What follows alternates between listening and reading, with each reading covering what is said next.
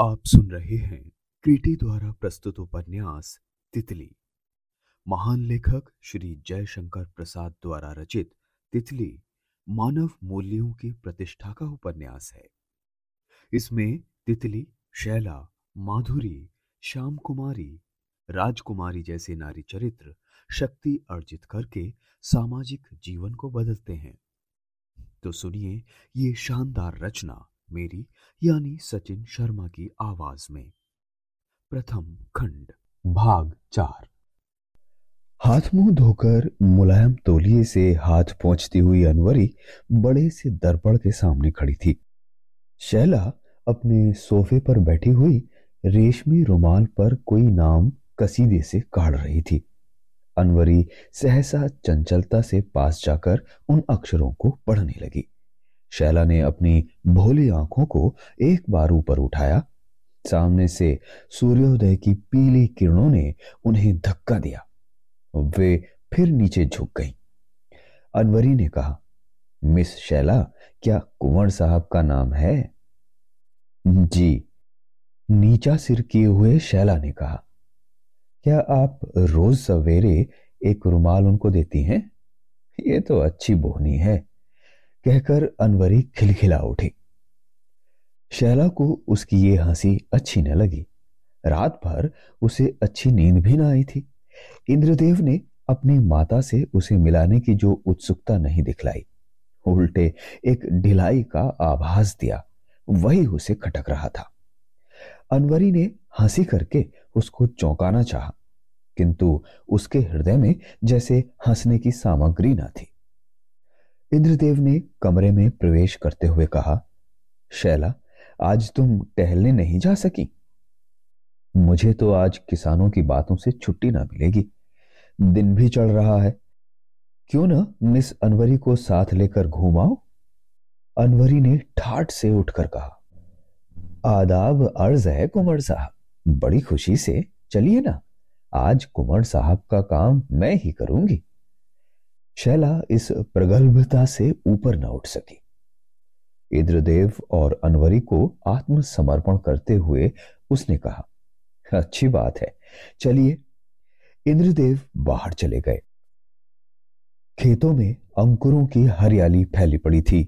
चौखुटे, तिकोने और भी कितने आकारों के टुकड़े मिट्टी की मेढ़ों से अलगाए हुए चारों ओर सबदल में फैले थे। बीच बीच में आम, नीम और महुए के दो एक पेड़ जैसे उनकी रखवाली के लिए खड़े थे। मिट्टी की संकरी पगडंडी पर आगे शैला और पीछे पीछे अनवरी चल रही थी। दोनों चुपचाप पैर रखती हुई चली जा रही थी। पगडंडी से थोड़ी दूर पर एक झोपड़ी थी, जिस पर लौकी और कुम्भड़े की लतर चढ़ी थी। उसमें से कुछ बात करने का शब्द सुनाई पड़ रहा था। शैला उसी ओर मुड़ी।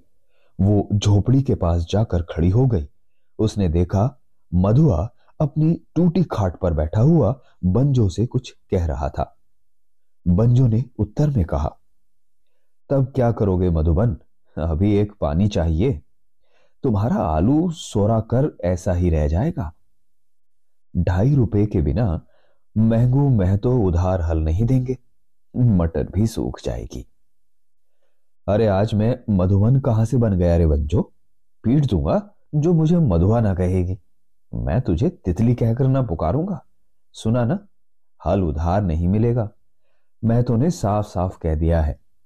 10 बिस्से मटर और 10 बिस्से आलू के लिए खेत मैंने अपनी जोत में रखकर बाकी 2 बीघे जौ गेहूं बोने के लिए उसे साझे में दे दिया है। ये भी खेत नहीं मिला, इसी की उसे चिढ़ है, कहता है कि अभी मेरा हल खाली नहीं है। तब तुमने इस 1 बीघे को भी क्यों नहीं दे दिया? मैंने सोचा कि शहर तो मैं जाया ही करता हूँ, नया आलू और मटर वहां अच्छे दामों पर बेचकर कुछ पैसे भी लूंगा, और बंजो, जाड़े में इस झोपड़ी में बैठे बैठे रात को उन्हें भूनकर खाने में कम सुख तो नहीं है। अभी एक कंबल लेना जरूरी है, तो बापू से कहते क्यों नहीं, वो तुम्हें 2.5 रुपया दे देंगे। उनसे कुछ मांगूंगा तो यही समझेंगे कि मधुआ मेरा कुछ काम कर देता है, उसी की मजूरी चाहता है। मुझे जो पढ़ाते हैं उसकी गुरु दक्षिणा मैं उन्हें क्या देता हूं? तितली, जो भगवान करेंगे वही अच्छा होगा। अच्छा तो मधुबन जाती हूं, अभी बापू छावनी से लौटकर नहीं आए, जी घबराता है। ये कहकर जब वो लौटने लगी तो मधुबन ने कहा, अच्छा फिर आज से मैं रहा मधुबन और तुम तितली, यही ना। दोनों की आंखें एक क्षण के लिए मिली, स्नेहपूर्ण आदान प्रदान करने के लिए। मधुबन उठ खड़ा हुआ, तितली बाहर चली गई। उसने देखा शैला और अनवरी चुपचाप खड़ी हैं। वो सकुच गई। शैला ने सहज मुस्कुराहट से कहा, तब तुम्हारा नाम तितली है क्यों? हां, कहकर तितली ने सिर झुका लिया। आज जैसे उसे अकेले में मधुबन से बातें करते हुए समग्र संसार ने देखकर व्यंग से हंस दिया हो। वो संकोच में गड़ी जा रही थी। शैला ने उसकी ठोड़ी उठाकर कहा, लो ये 5 रुपए तुम्हारे उस दिन की मजदूरी के हैं। मैं ना लूंगी, बापू बिगड़ेंगे, वो चंचल हो उठी। किंतु शैला कब मानने वाली थी। उसने कहा, देखो इसमें 2.5 रुपए तो मधुबन को दे दो, ये अपना खेत सींच ले और बाकी अपने पास रख लो, फिर कभी काम देगा। अब मधुबन भी निकल आया था। वो विचार विमूढ़ था, क्या कहे। तब तक तितली को रुपया ना लेते देखकर शैला ने मधुबन के हाथ में रुपया रख दिया और कहा, बाकी रुपया जब तितली मांगे तो दे देना, समझा ना। मैं तुम लोगों को छावनी पर बुलाऊं तो चले आना।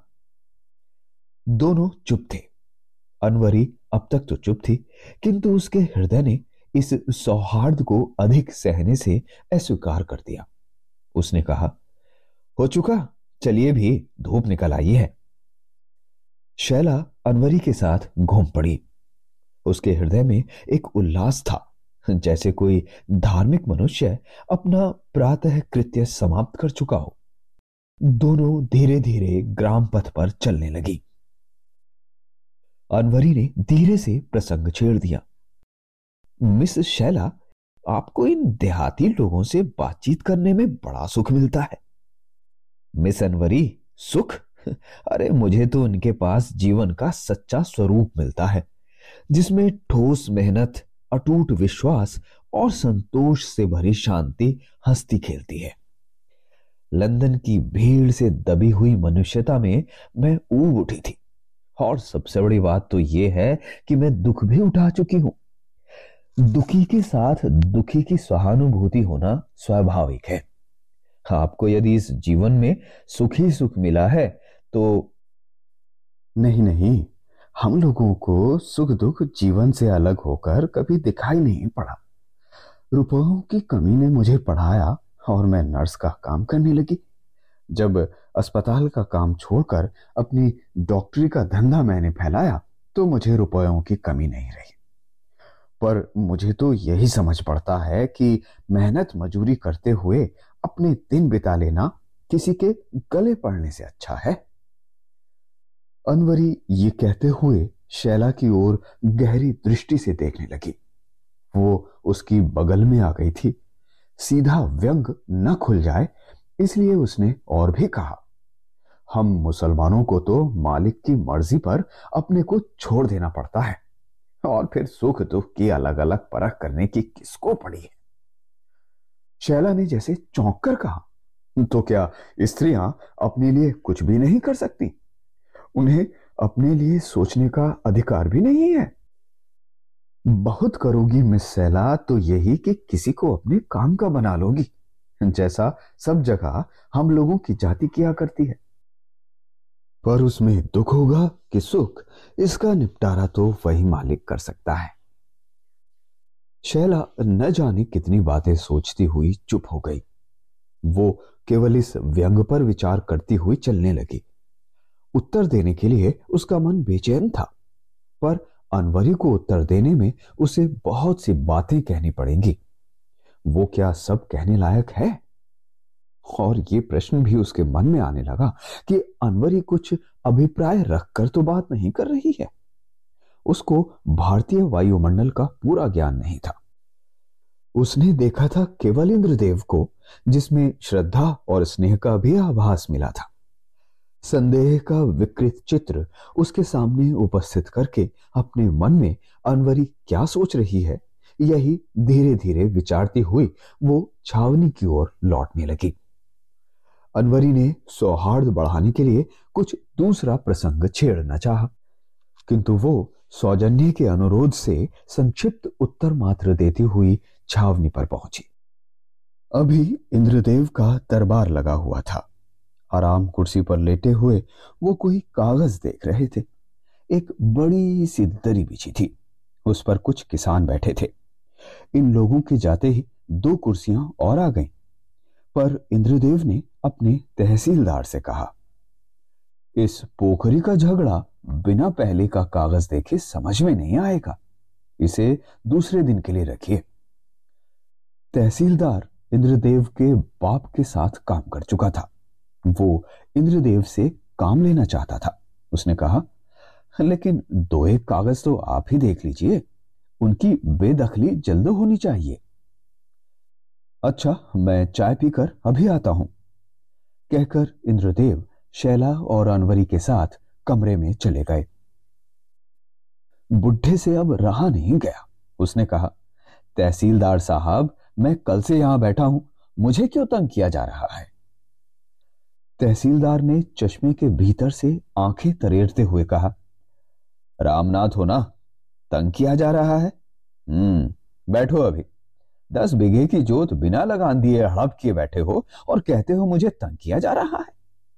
क्या कहा, 10 बीघे? अरे तहसीलदार साहब, क्या अब जंगल पड़ती में भी बैठने ना दोगे? और वो तो न जाने कब से कृष्णार्पण लगी हुई बंजरिया है, वही तो बची है और सब आप लोगों के पेट में चला गया। क्या उसे भी छीनना चाहते हो? तहसीलदार चुपचाप उसे घूरने लगा।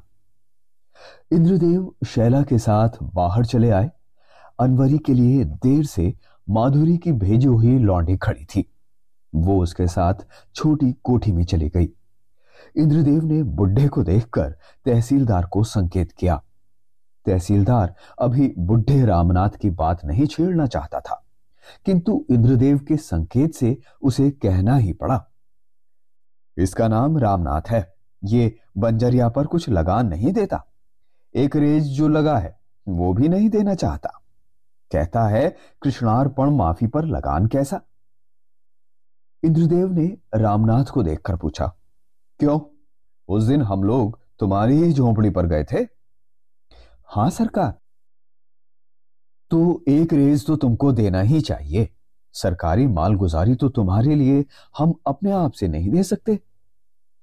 तहसीलदार से न रहा गया, बीच में ही बोल उठा, अभी तो ये भी नहीं मालूम कि ये बंजरिया का होता कौन है। पुराने कागजों में वो थी देवनंदन के नाम, उसके मर जाने पर बंजरिया पड़ी रही, फिर इसने आकर उसमें आसन जमा लिया।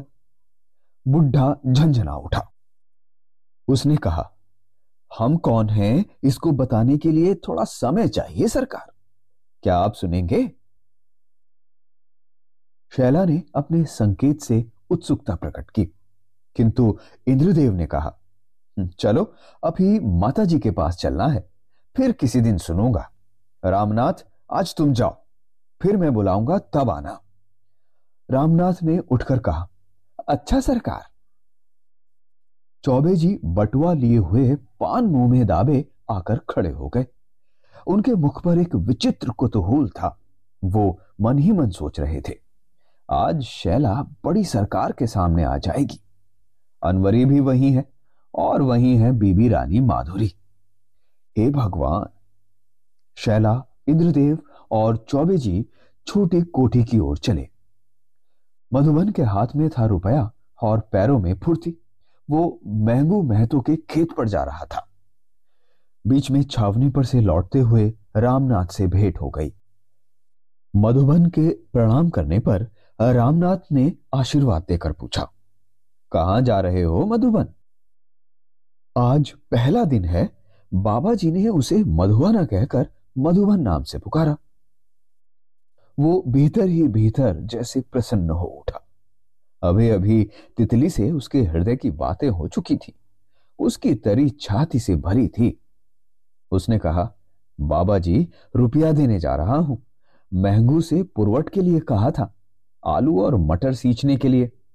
वो बहाना करता था और हल भी उधार देने से मुकर गया। मेरा खेत भी जोतता है और मुझी से बढ़ चढ़कर बातें भी करता है। रामनाथ ने कहा, भला रे, तू पुरवट के लिए तो रुपया देने जाता है, सिंचाई होगी पर हल क्या करेगा? आजकल कौन सा नया खेत जोतेगा? मधुबन ने क्षण भर सोचकर कहा, बाबा जी, तितली ने मुझसे 4 पहर के लिए कहीं से हल उधार मांगा था। सीरीज के पेड़ के पास बंजरिया में बहुत दिनों से थोड़ा खेत बनाने का वो विचार कर रही है, जहां बरसात में बहुत सी खाद भी हम लोगों ने डाल रखी थी। पिछाड़ होगी तो क्या गोभी बोने का? दुत पागल, तो इसके लिए इतने दिनों तक काना फूसी करने की कौन सी बात थी? मुझसे कहती। अच्छा, तो रुपया तुझे मिला? हाँ बाबा जी, मेम साहब ने तितली को 5 रुपया दिया था, वही तो मेरे पास है। मेम साहब ने रुपया दिया था बंजो को? तू कहता क्या है? हाँ, मेरे ही हाथ में तो दिया, वो तो लेती ना थी, कहती थी बापू बिगड़ेंगे। किसी दिन मेम साहब का उसने कोई काम कर दिया था, उसी की मजूरी बाबा जी। मेम साहब बड़ी अच्छी हैं। रामनाथ चुप होकर सोचने लगा। उधर मधुबन चाहता था बुढ़ा उसे छुट्टी दे। वो खड़ा खड़ा ऊबने लगा। उत्साह उसे उकसाता था कि महंगू के पास पहुंचकर उसके आगे रुपया फेंक दे और अभी हल्ला कर बंजो का छोटा सा गोभी का खेत बना दे। बुढ़ा न जाने कहां से छींक की तरह उसके मार्ग में बाधा सा आ पहुंचा। रामनाथ सोच रहा था छावनी की बात। अभी अभी तहसीलदार ने जो रूप दिखलाया था वही उसके सामने नाचने लगा था। उसे जैसे बंजरिया की काया पलट होने के साथ ही अपना भविष्य उत्पात पूर्ण दिखाई देने लगा। तितली उसमें नया खेत बनाने जा रही। तब भी न जाने क्या सोचकर उसने कहा, जाओ मधुबन, हल ले आओ। मधुबन तो उछलता हुआ चला जा रहा था, किंतु रामनाथ धीरे धीरे बंजरिया की ओर चला। तितली गायों को चराकर लौटा ले जा रही थी। मधुबन तो हल ले आने गया था, वो उनको अकेले कैसे छोड़ सकती थी। धूप कड़ी हो चली थी। रामनाथ ने उसे दूर से देखा। तितली अब दूर से पूरी स्त्री सी दिखाई पड़ती थी। रामनाथ एक दूसरी बात सोचने लगा। बंजरिया के पास पहुंचकर उसने पुकारा, तितली। उसने लौटकर प्रफुल्ल बदन से उत्तर दिया, बापू,